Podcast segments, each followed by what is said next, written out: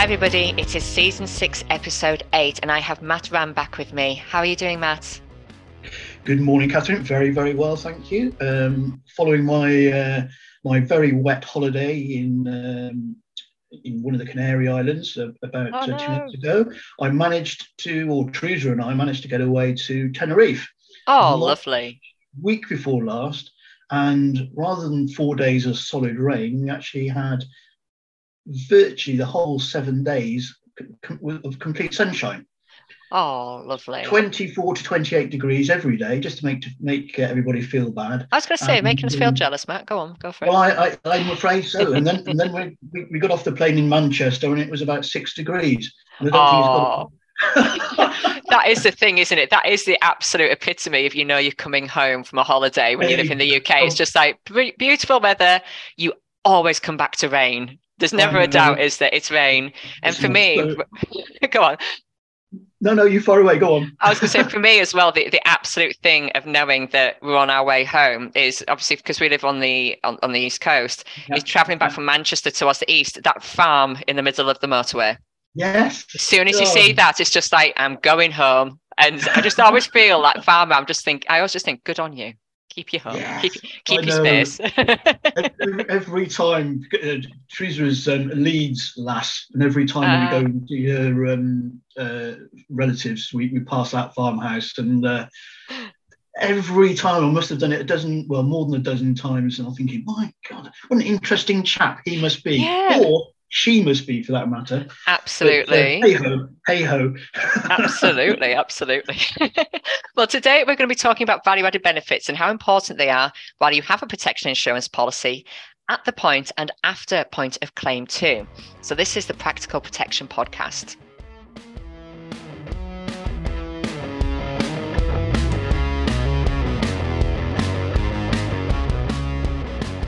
So, to give everybody a bit of a summary before we start really going into things, when we're talking about value added benefits, we're talking about those extras that insurers offer as, as part of an insurance policy that are usually, you don't have to pay extra for them. But it's really important as an advisor that we don't say that they're a free benefit, in the sense they're not free, they are offered as part of the policy, but you know, ultimately, there's money going around somewhere to pay for these kinds of things. So we just need to be very, very careful of our, our wording. And another thing that I always do, and I think it, is positive for advisors to put in their demands and needs reports that um, things like this are available, that some advisors maybe even list the specific value added benefits that come with the policy. It just really makes sure that when you're doing that, that you do say they are a non-contractual benefit. That's a really, really key point of these things because ultimately the insurer can change who they have these services with. Um, they can potentially remove them. Um, they could remove and replace some with different ones, or they might just remove them entirely. We, we, we- don't know. We can never say that. So just make sure that you don't put yourself in any of a, a tricky situation where you've said that this comes with this, and then ultimately, I say it's non contractual and it might change. So, when we're looking at value added benefits, we are talking about things like access to GPs. So, that is often things like um, having remote access by um, potentially telephone or video consultation with a UK GP. And they're often available um, all day, every day um, in the UK. Uh, there are things like second medical opinion services, where if someone is diagnosed with something or they're just feeling that they're maybe not getting access to support through their regular probably the NHS routes. Um, and that's not a criticism of the NHS. That is just to say that, as we all know, the resources of the NHS are incredibly stretched. Um, and it's worthwhile. And we've got quite a good example of that um, in a minute that I'll go through. So that's getting a second medical opinion on um, whether or not you are getting the right treatment or diagnostics, really, or potentially, um, as well as diagnosis, the actual diagnosis itself. Uh, we have things like nutrition experts, fitness experts. There can potentially be mental health support, and even things like annual health MOTs, which I um, I think are an absolutely incredible thing. And I think what's important to start off with in this episode, we're going to be bouncing backwards and forwards between us quite a bit, between me and Matt, because we're going to have seen value added benefits from different angles. Obviously, I see it from a consumer and from an advisor angle. Matt would have seen it, you know, potentially from consumer angle. I haven't asked you yet, Matt, if you have, but potentially from a consumer angle, but also from from within the insurer side, from within the underwriter side. And so we'll be getting lots of different viewpoints of how they work. Um, but the thing I wanted to just quickly mention um, when we talk about those second medical medical opinion services, I'm sure probably quite a lot of people in an industry have seen, and if not, please go do check it out. Um, the story of Dave Marcus. Now that went out um, live, I believe it was yesterday, and in terms of this podcast going out, it won't be yesterday in terms of that timing. So it went live on the 26th of November and, and it went out in This Is Money. And that was all about Dave, who's he works at Teladoc. He's the commercial director there. And he's very, very aware of value added benefits because Teladoc is one of the providers potentially of some of the value added benefits that we might get. And in his story, he says that you know, he was feeling quite yuck. He had this really persistent cough. He was going to the GP. They kept saying it was a chest infection, giving him antibiotics, saying that, you know, eventually it would pass. Um, he was having like the negative COVID tests and everything like that. And he did use his second medical opinion services that he had with his insurance. And what was absolutely phenomenal and so important about this, and his story is such a good example, is that by using that, he did get some additional tests and he was diagnosed with lung cancer.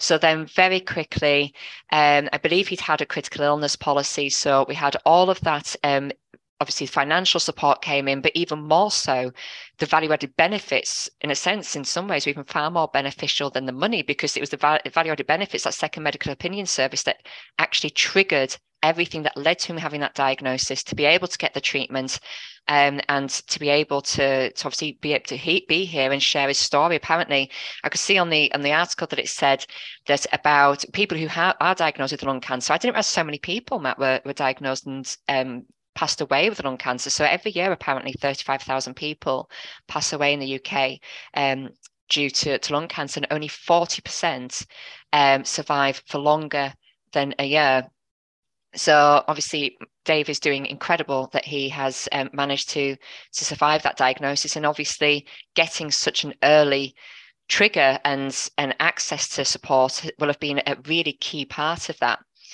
Um, so i think a good way for us to start would be to go through Matt, if we start from the start, why, you know, in a sense, from both of us, why do we see that insurers are offering these value added benefit? It's not just about competition with each other, is it? Because we always, there is that thing traditionally that critical illness cover has always been a bit of a competition of, you know, well, we do 52 conditions. Yeah, well, we do 54 now. And it's always been a little bit of one upmanship and that kind of thing. But with mm-hmm. value added benefits, we're talking about anything. We're talking about even life insurance, which doesn't necessarily have that same competitive aspect that maybe critical illness income protection can have um, to the same level anyway um, so what are your thoughts then why why are we offering these benefits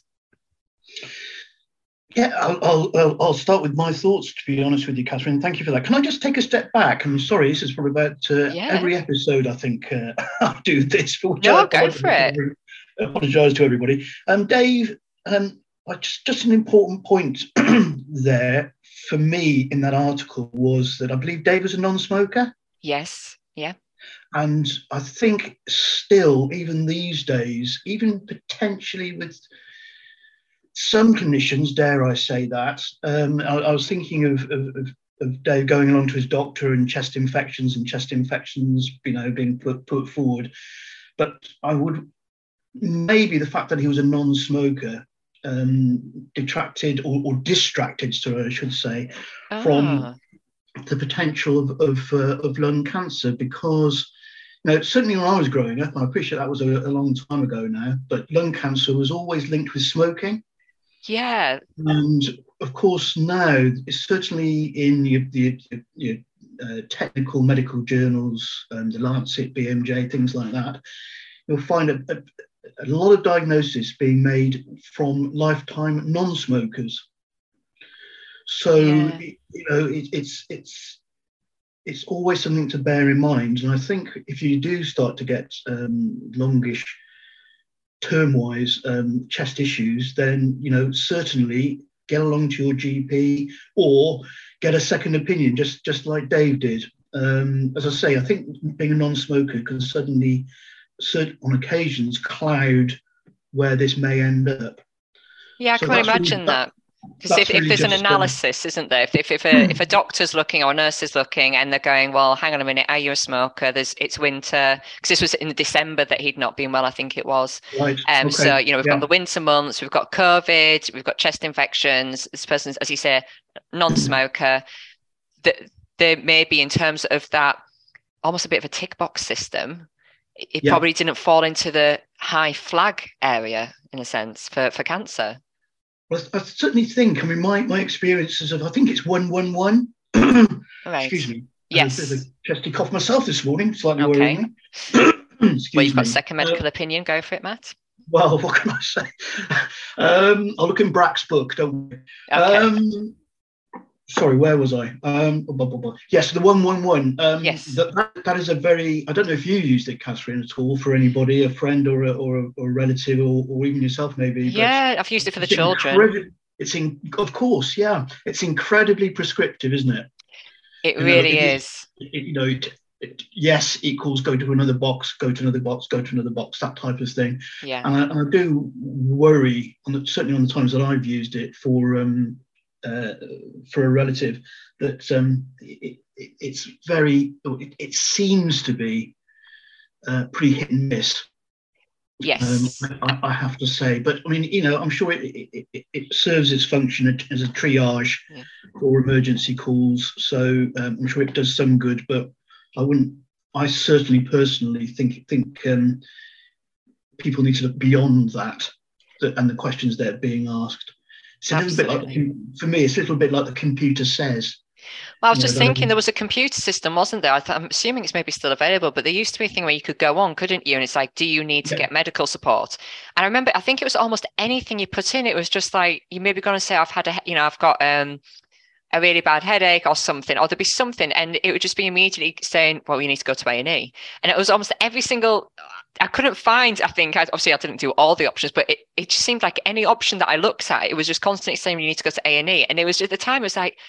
Well, no, I really don't, you know, in a sense. And I know obviously I'm not a mm-hmm. medical professional, but I can't remember what it was. It was something quite minor in a sense that I'd gone on for. And I just thought, I really don't need to go to A&E. Um, and then that kind of made me think, oh, well, and to, in a sense doubt the system in a, in yes, some ways, which is daft. So you, you, tend to have one that seems to say, "Well, no, there's nothing wrong with you, just get on with it," and then another one that's just like, "No, get straight to hospital," and it's it's it's very confusing. Absolutely, and I, and I think to an extent, why are we talking about this? And uh, is the point I was trying to make was that actually talking to medical professionals. You know, for instance, access to a GP Mm. So access to a medical person, uh, often virtually, is my understanding. Yes. Um, is worth its weight in gold. And you know, you you, touch, you, you touched on the uh, the NHS and the, the challenges that these guys are facing all over the place in the National Health Service, doctors, nurses, social support, etc. Then mm. getting quick access to a medical professional um, is is absolutely um, critical to yeah. my mind. And I think really, um, I, I, believe that added value services, as you've described them, have been available for a very long time.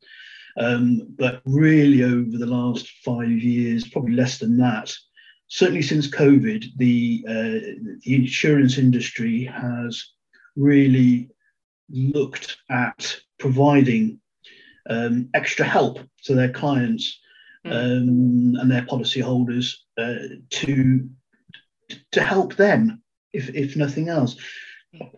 With the NHS functioning as it is, then urgent care or an urgent view is often required. I mean, I won't go into all the statistics around people on waiting lists. The one yeah. that really frightens me, I mean, cancer, having been a sufferer of cancer, of course, um, is incredibly scary. But the the one that really does scare me is, is the mental health backlogs and yeah. they, they are they are they are truly sad and very very frightening. But you, you did ask me, um, are are uh, insurers competing against each other? Then I don't see that personally. I, I don't see that, but it, it it's a part of the insurance industry, or a lot of the insurance industry, actually want to do something to help their clients. And a lot of what we've been talking about on the services that provide are, are provide a preventative solution. Now, from an insurance perspective, that's fantastic for a, for a consumer, but also from an insurance perspective, prevention is better than a cure. The old saying, it always yeah. comes out. And you know, there is absolutely no doubt that um, insurers will, in some cases, um, benefit from not uh, from from the, the person not going as far medically that actually warrants a claim. That there is no two ways about that.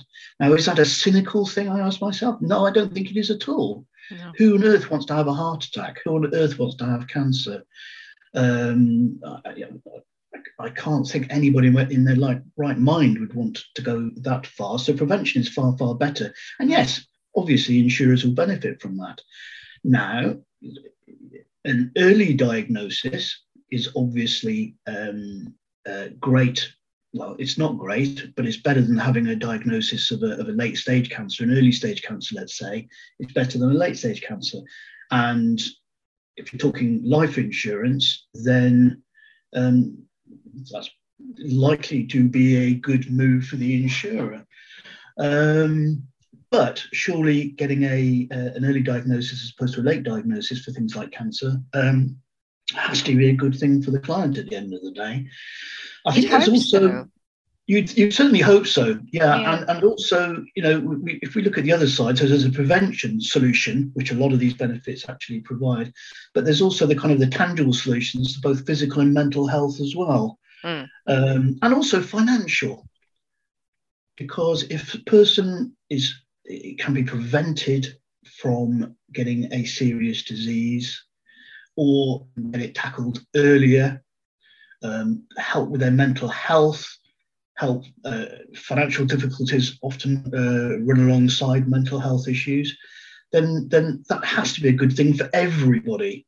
And one of the one of the um, benefits to an insurer um, it's very early early days, but it's, is actually the persistency of, uh, of the insurance policy. In, in, in layman's speak, that means that the, the person with the insurance policy can still keep on paying their premiums to keep the policy alive.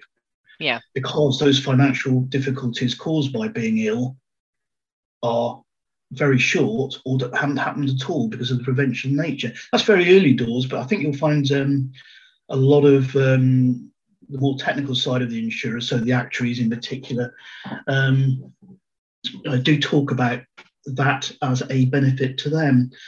But I, I you know, I, I 100% believe in insurance. There's no two about it. I have benefited benefited myself from critical illness insurance. My wife has benefited from critical illness insurance. Um, and anything that can keep a product on the books when when money is tight has has to be a good thing. But overall, prevention is better than cure. I completely agree. Yeah, and this is what these products are all about. So there could be some cynicism out there regarding the insurance motives, but believe me, um, I can only see this these benefits as something for the good of everybody. I think that's obviously from the majority and from people from I think internal to the industry. I think absolutely, and I, and I do think a lot of consumers do see that these are absolute benefits. And it's interesting though, sometimes I think it can sometimes, like you say, in terms of the cynicism, it can show just how much people view insurance when you can yeah, sometimes yeah, get the responses to them because I, you know, obviously I'll tell people about value added benefits and explain it to them. And as I say, majority of people, that's brilliant. Yes, you know, if I can have one, even if the insurance policies may be a bit more expensive, you know, to go with somebody who offers a lot more value added benefits than say someone who's a little bit cheaper. Quite a lot of the time people will go, well, actually, I'll go do that. And I have to say, from an advisor point of view, compliance point of view, with the caveat that you have it in your reports to say, we've gone for this option, which is a bit more expensive because of these non contractual benefits. However, there was this cheaper option, but out of the two, you chose the one that had this one because they've got these benefits for now. These may change in the future. Da, da, da, da, da. I'm just going to make sure I get that in there for all the compliance people that might listen. um, but you do need to think of those things, especially as an advisor. It's so important to think of those things because the last thing you want to do is get a complaint later down the line because you said that this was going to be available and not be clear. I think that contractual piece is a very important part. So I, I, absolutely I have no, I have known some of these benefits being pulled and issues arising. Yeah. So I think it's very important to flag it. Exactly, and it, I also think as well it's not good enough to turn around. Or, or, I don't, I don't know if I'd say it's not good enough. I would say that if you were in an argument as to whether or not it was good enough that there's the the insurer's key features document or something else said that it's non-contractual, and as an advisor you've then not written to highlight that. I think that that would be, you know, I, I, would just think it's better to write that it's non-contractual. Basically, that would be my point of view. um, let's not get into any kind of uh, trouble. But um, yeah, just going back sometimes to consumers. I mean, I've had it before, and it's and it just it makes me really sad to be honest. And I'll say to people, obviously, you're going to have these benefits and things like that. And um, you know, you don't pay extra for them. It's all kind of all absorbed into the pricing and everything that's there. And there are some people though that automatically, and I have had this said to me, basically go, oh, they're just trying to think of anything, aren't they, not to pay out? Because you know, I've, I've, said to them, so the, the whole point idea of this is that you know, obviously, you can get second medical opinion services if anything is starting to happen. You know, you can get diagnosed and get treated. You know, obviously, you can probably trigger seeing somebody quicker. Um, you know, yeah, and all this yeah. kind of stuff, and so you can get an early diagnosis, just like what Dave had, and then that means you know that hopefully that if anything is happening, that it won't develop into something really serious, be caught super early, and um, and that you'll be as well as possible. And some people still have that thing of going, well, so they're just, it's just, yeah, it's just another way for them not to pay. And it's just like, and you're trying to say something, but it's a real win-win for everyone here. There is the yeah. ultimate, you know, the, the, we can't ignore that the insurers are having an essential financial win in some ways from it because if they can offer something that isn't hundreds of thousands of pounds of payout that we would often see in a life and critical illness policy. And it would be um, them stepping in with a value added benefit. It helps the person now while they are alive. It helps them to stop developing something really quite unpleasant. When we're talking about critical illnesses, you know, we're not, we're not just talking about small diagnostics of these conditions. We're talking about not really not nice either like potentially like as you say like a cancer where it can be hopefully a temporary situation but there's going to be pretty hefty and not pleasant treatment. Or we're going to be talking about something long term like parkinson's like my dad has where it is going to be a condition that's going to be there's going to be deterioration over time in health. And if the insurers are doing that and helping that i mean it's just that kind of it, it's that really difficult sometimes to get through that mindset of thinking no this isn't the insurers just trying not to pay out. Yes they get a financial win but your win is that you're going to avoid this really horrendous situation and hopefully avoid this really horrendous situation obviously as long as they engage with it and as long yeah, as you know yeah. things are happening and you know hopefully it means that you're not going to develop a critical illness or you're not going to die early which means you're going to be with your family for yeah. for much much longer in a much much happier place and and i think that can be that can be quite difficult i think as an advisor to come across. I say the majority of people aren't like that, but there are times that we do come across that. And I think the only thing we can do is just as always, just try and continue to try and better the the image of the insurance injury, uh, uh sorry, industry. Um, it's a very tricky one. Yeah, uh, uh, I, I, suppose having been in the industry what for forty odd years now, it, it, it's still. I, I share your um, sadness about why there is a, a probably still a significant or a decent number of, uh, of people who are so cynical about insurers. Mm. Um, but th- but there we go. Um, th- th- these mm. benefits really are superb. There's no yeah. two ways about it. And, um, I was going to say no, no. I was going to say as well, and I think that financial side of it as well, where people think that the insurer might be winning out, and, and obviously I have said, you know, that in a sense there is a bit of a financial win because the insurers maybe not going to pay out the the big, large, you know, sum assureds. Um, at times, obviously, they do pay them out plenty of times, but there might be times that that is avoided because there's early intervention. But at the same point, these value added benefits are not exactly cheap, are they? Because they are most of them are available immediately from when you start a policy and that would be for the policyholder for the immediate family, family as well yeah, yeah, yeah. and and ultimately if the insurer is paying out for this remote gp and let's say with somebody they've taken out a life insurance policy and it's costing them eight pound a month and they've had it maybe two months. So they've paid £16 to the insurer, but yet they're already speaking to remote GPs.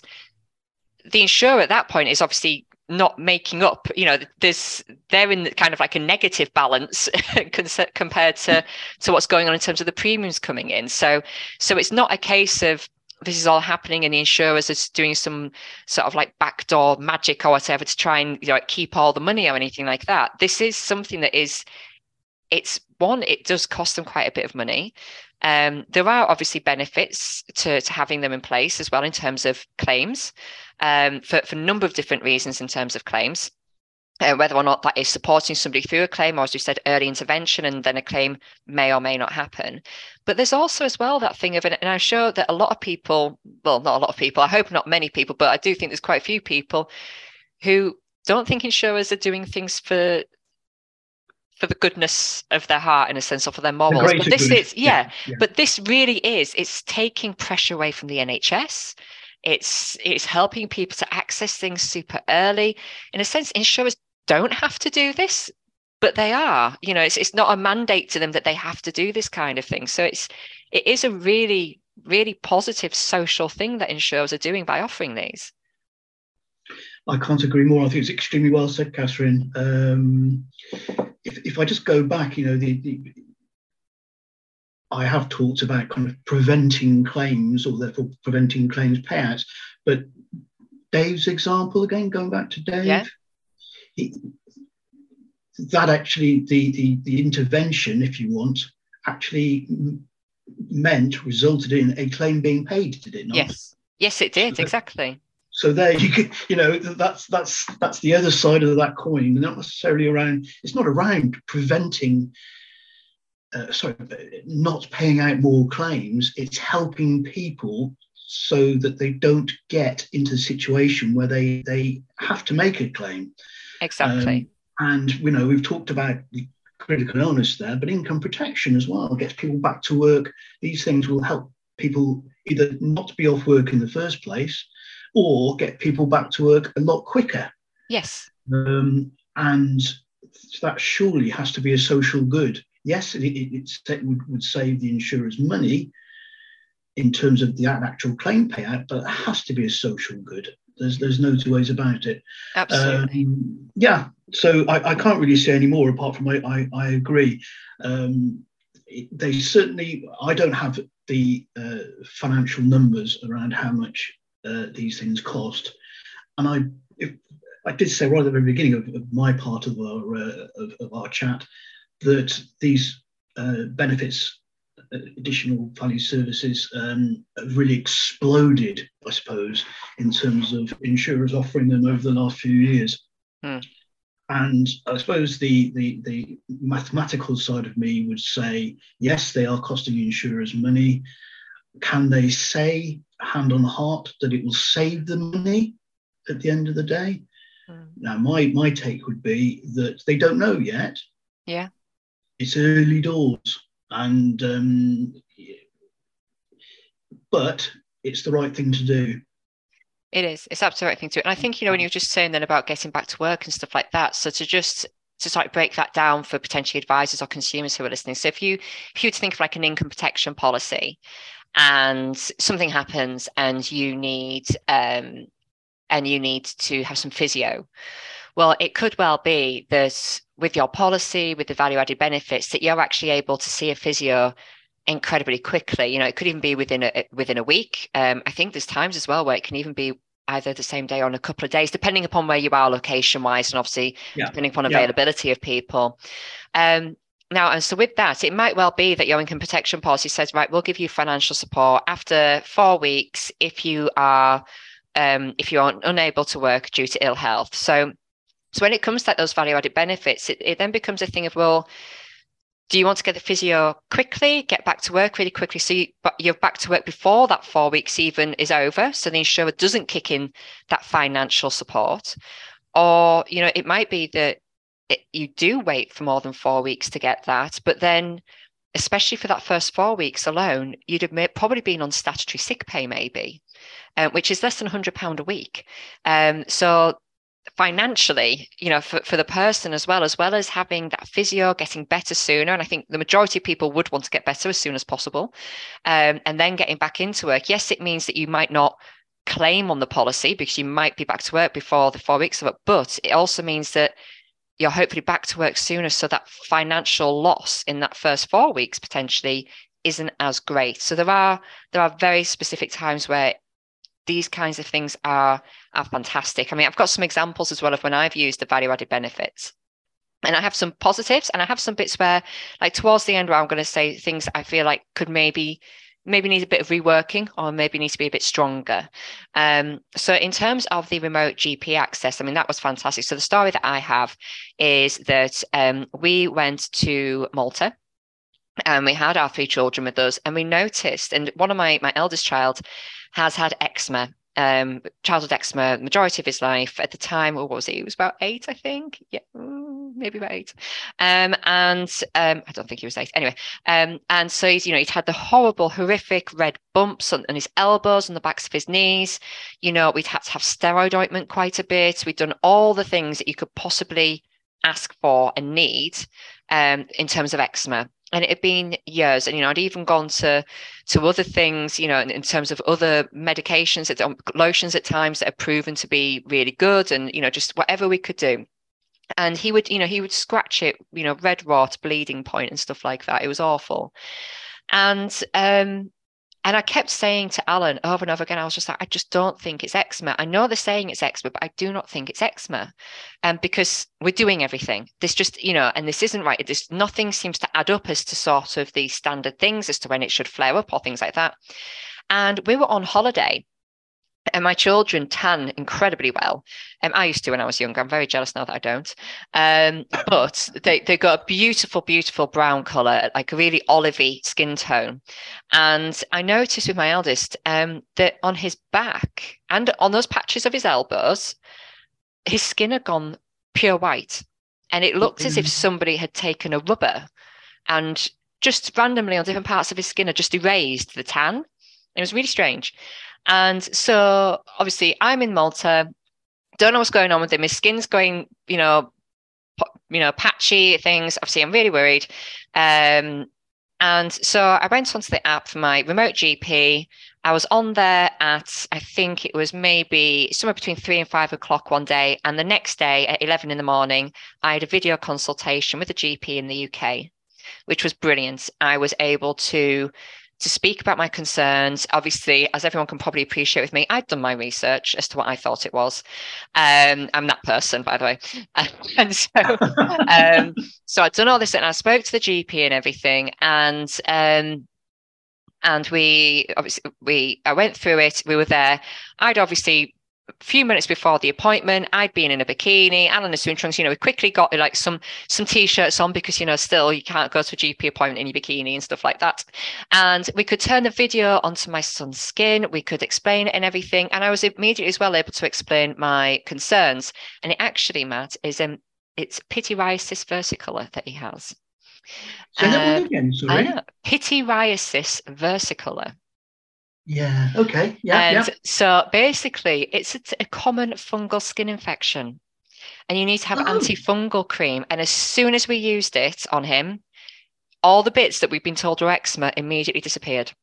Oh, fantastic! I'm so, so glad for him. yeah, well, he used to. I know. Well, well he used to scream, scream like mad when oh, we put the oh, creams man. on him, and like if I tried to put like after sun on him or anything, he would just scream, saying everything was stinging him all the time. I mean, granted, I have to say, I know I know children who've had eczema far worse than he has. So I know that even with his treatment, it wasn't like to a point of really intervention sake, but it was just for sure. me. As soon as I, I did some research about all this stuff, and I was just like, right. And I spoke to the GP. I said it, and they were like, they're like, well, it, it could be. I don't, you know, we don't know. We can't see him, but it might be. We, we can sort out though, trying to get some antifungal stuff when you get back, and and we did, and it completely cleared it up which but mm. that was just fantastic i was able and i've used this plenty of times in terms of speaking to a gp during lockdown we have it yeah. we, we have group insurance for our, our company for our team so they all had access to this kind of thing and it was brilliant a lot of the team do have children but even if you don't have children it was just such a comfort to be able to speak to someone and to be able to to really know that you had access to people.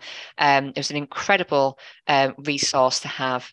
Um, I've also had like one of the annual health MOTs done. So um, with one of my insurances, I get like my um, my cholesterol and uh, my what other things the other things in my bloods, all that kind of stuff gets test- tested. And um, so that's always really positive to, to have that done and just make sure that everything is doing what it's meant to be doing. Um, and the fact as well that we can access these things for our kids. So, so yeah, we, so so important. It is. You we've know, had quite a few things with our kids where we've just gone, you know what, we're just not comfy. What's going on? Let's speak to someone. Yeah, yeah. And it's, it, isn't it amazing how quickly, all, all with um, your eldest, how quickly that diagnosis or potential diagnosis could be made and a solution provided. Absolutely, mm. absolutely. And I think with Alan at one point as well. So I'm sure he was going down to London. And so obviously we're in the north, and he was going down to London for something, and he'd contacted because I've forgotten what it's called. He had some kind of an infection around his nail bed on one of his fingers. And I can't remember, there's a really specific name for it, and I can't remember the name for it. It's a unusual name, um, but he had it, and he'd contacted them basically en route to London, and um, and when he got there, they'd been able to send a prescription to one of the local pharmacies for him to just go pick up. I mean, that's just fantastic, isn't it? That you can just do that. You're nowhere near your own GP, you're nowhere near your local pharmacy, and you've just called up and they're just like, yeah, that's absolutely fine. You've sent us a picture, we know what it is. Here's an antibiotic cream, kind of thing. Um, just absolutely brilliant. And I think that's the one that really stands out for me is the and obviously the second medical opinions, especially when you take things like Dave's situation into it. And and I know that there are so many examples uh, with places like Teladoc and, and others where that second medical opinion service has proved incredibly vital um, to someone's life and, and potentially to their treatment as well um, going forward. Um, in terms of, I know we've spoken about like a lot of this that we're seeing, and obviously we have spoken a little bit about the Dave, um, Dave's situation, and I hope he's okay yeah. about us talking about it. It's just it came up. Obviously, it's come up so so aptly for our timing for doing an episode on the value added benefits that um, I'll, I'll um, it, it was just it, it was brilliant to, to be able to do that. I'll reach out to him and have a, a, chat to him and just say that we're going to be talking about him quite a bit. Um, but in terms of obviously, so I've spoken about it from like an advisor point of view. I know you've spoken about it as well from an underwriting and insurer point of view. But in terms of an actual claim or post claim situation, where do you see those value added benefits really standing out as being helpful? Well, I think it, anything where, in, in, terms of the rehabilitation for the, for the living benefits, um, has to be a very positive thing for the uh, the, the, claimant. Um, with physiotherapy, um, the in terms of a post claim, things like physiotherapy, things like cardiac rehabilitation, stroke rehabilitation, uh, all have to be very very positive benefits um, without any without any shadow of a doubt to to the claimant. We have said that um, in terms of uh, the insurance company, you you, you made a, a, very good example of somebody who can get back to work a little bit earlier than maybe they could. I also say with with um, with musculoskeletal problems, which as you know are a big big mm. uh, part reason for claims with uh, things like income protection, the sooner you can get treatment with a physiotherapist, the far better the prognosis. Yes. Because once once you start to stiffen up and your muscles start to to you be used in a different way because they're supporting another group of muscles, it takes a lot of time to get those muscles uh, working the right way. Um, and I know that for a fact. Um, I, I, left a, a, shoulder injury, a rugby injury, for the best part of 25 years. Can you believe? Oh. Before I got it sorted out, I actually dislocated the shoulder and it went pop back in. Right. Um, but when um, when I eventually got to see a consultant and with all the new scanning techniques they've got, they said, "Oh yes, well, look, you've lost half, uh, well, a third of the cartilage oh. that holds holds your uh, arm into the socket, um, and your and you you effectively your arm is slipping down out of its socket." But it took the best part of eighteen months to get uh, of physio- physiotherapy twice a week in order to get that shoulder working again. And um, it's a bit of an extreme example, but the sooner you can get that treatment started and working, the, be- the better it is. And these types of services can at least get you on the right track.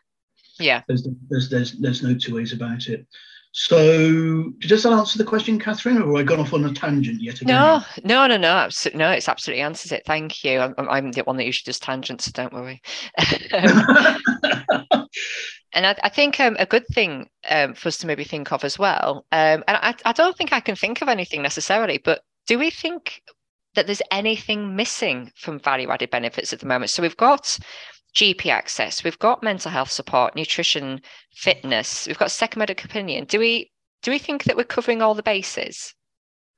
Yeah, it's, a it's a very difficult question to answer. I was I was um, reading uh, up on the subject of uh, added value uh, prior to our chat, and um, I did see an article quoted that said that the, the lady who's writing it, uh, a good friend of mine actually, who's now retired sadly, um, had, had, calculated that there were 60 to 70 different types of service provider giving uh, vast amounts of different types of benefit. So I think with that extensive coverage, then that will probably cover the, most things. Mm. I think that what we need to be aware of here, and Catherine, I think you, you know, your, I think your knowledge is, is will probably be better than mine but we're, we there's, there's no substitute here for PMI. We're not trying yes. to to to um, substitute these benefits for private medical insurance. That's a different beast altogether. Absolutely. Um, what it does for me in a very simplistic way is that it, it, it really really speeds up the triage of getting people patients who first walk through the door have, have a complaint, a medical complaint, um, get them to the right place and the right people very, very quickly, as opposed to having to wait potentially months to even have their first follow up appointment. Yeah. This is, I think, really where uh, for the consumer this this really does work. Um, as I say, it's not a replacement by any stretch of imagination for private medical insurance. No the comprehensive med- private medical insurance, but it really does speed things up. And let's be honest with the NHS, it it it it, it takes all it, it, saves the NHS so much time. Yeah. That um, it, it it really is a social benefit. So I to answer your question then, Catherine, I, I can't really put my hand on my heart and say I, I, don't, you know, I, I can put my uh, and say there is something ultimately missing, but maybe just to reiterate, it, this is is this is not a private medical insurance plan.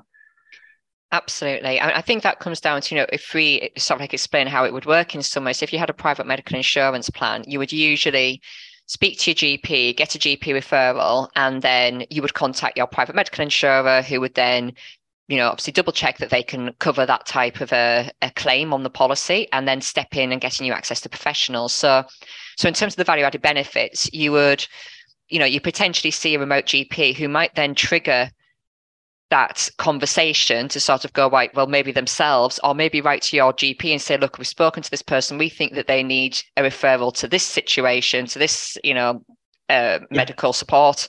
Um, at which point from there again that would then you could then use those referral letters to then speak to your private medical insurer if you do have that. So so as you say in terms of second medical opinion services you know, absolutely excellent, incredibly good. If you don't have PMI, amazing things to have. If you have private medical insurance, then that's probably going to have fulfilled some of, you know, obviously, well, hopefully a good portion of that sort of like second, well, getting an, a, a, quick set of eyes on it. You could still use your second medical opinion service just to double check that you think the private medical insurance is doing it all right. But all of these things are about getting you to the right people as quickly as possible. So they're all complementary. Um, and and I think that's really important to to be aware of. As you say, Matt, it, it's certainly not a replacement for getting private medical insurance. Um, I, I could be wrong. I don't feel I don't believe that private medical insurance necessarily gives you access to remote GPs regularly. I could be wrong. Maybe it does. Not as not as far as I am aware, but I'm not um, I'm not a PMI expert. But no, um, neither am I. as far as I'm aware. I, I think the um, important thing for me is there with even with um, Um, I think it can do, you know. I'm pretty sure one of my it's terrible, isn't it? Because obviously, I mean, well, this shows how much it, it differs between different departments and insurance. I'm sure I have a private medical. changed a lot, Catherine. To be honest with you, I think I think things had advanced at such a rapid pace. It's Yeah. very difficult to keep. I have private medical insurance, and I'm pretty sure that I can access a GP remotely with my Well, private medical go. insurance. I'm pretty sure I can. I may well have made that up. So trust me in these episodes. Trust me on protection insurance. Um, don't necessarily trust me on the things like what's available with a PMI and stuff like that. But I'm sure I do. I'm sure I do. Okay. I mean, I, again, I, I would really just say it's about the, around the speed. And I think with something with a topic like mental health, Yes. um, a GP is not necessarily going to have the time to actually get you to the right person Yes. uh, at the right. Well, sorry, let's say, say the right type of, Yes. of, of doctor or the right type of service immediately, where a second opinion may help clarify that situation. Absolutely. I think that's a really good um, point in terms of like the second medical opinion services and things like that. particularly on mental health, I, I would say that really that really could work very very well.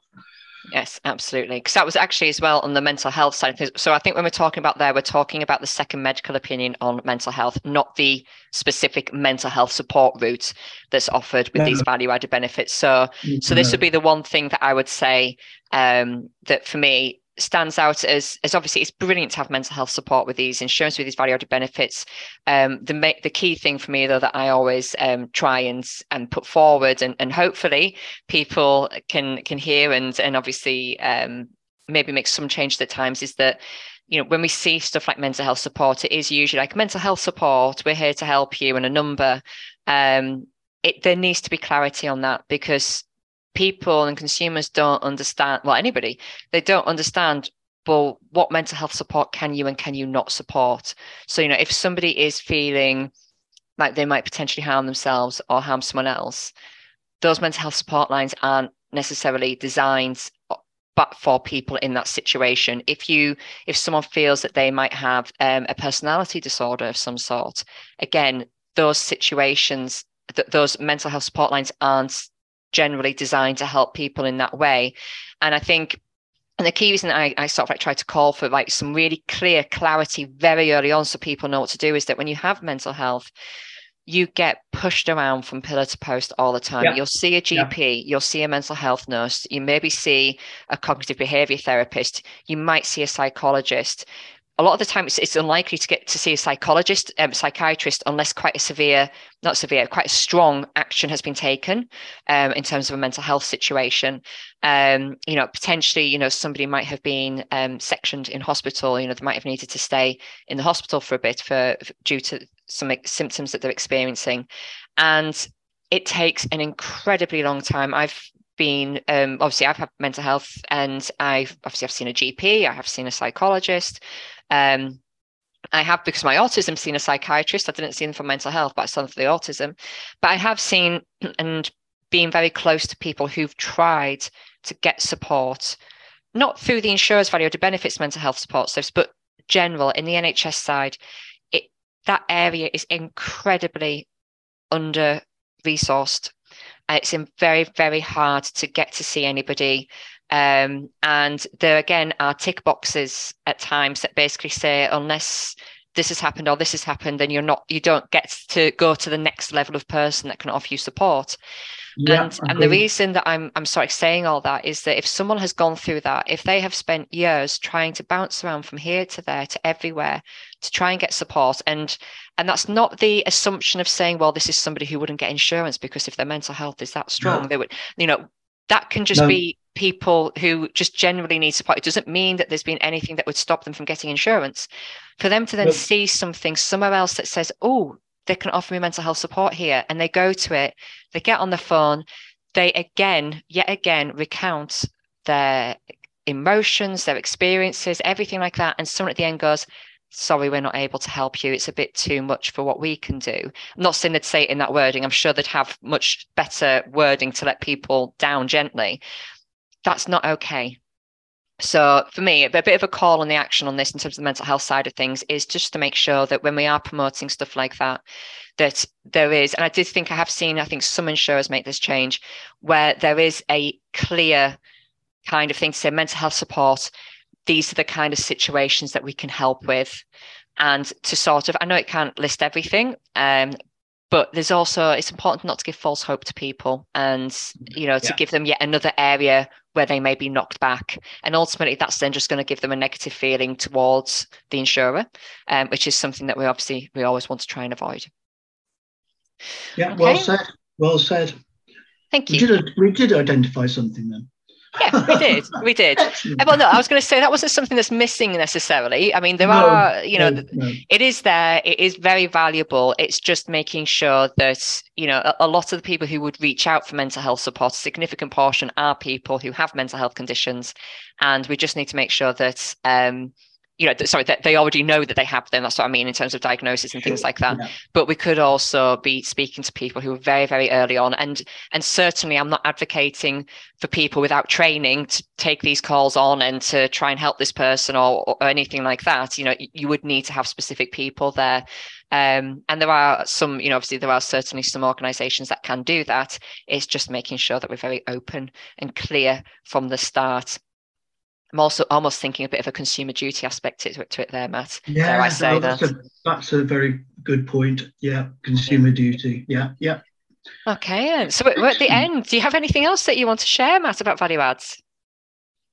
No, I don't think so. Apart from to say, um, I, I, think it's a, a, great development for the protection industry to yeah. um, to to really throw an awful lot of effort and money. Let's be fair um, at these benefits. And, uh, you know, I believe they're, they're genuinely there to help the the policyholder, the life assured, and, but also, you quite rightly said, and I'll just highlight it again, the family, the children, yeah, um, uh, as well. And um, it's in my dotage, it's a great thing to see.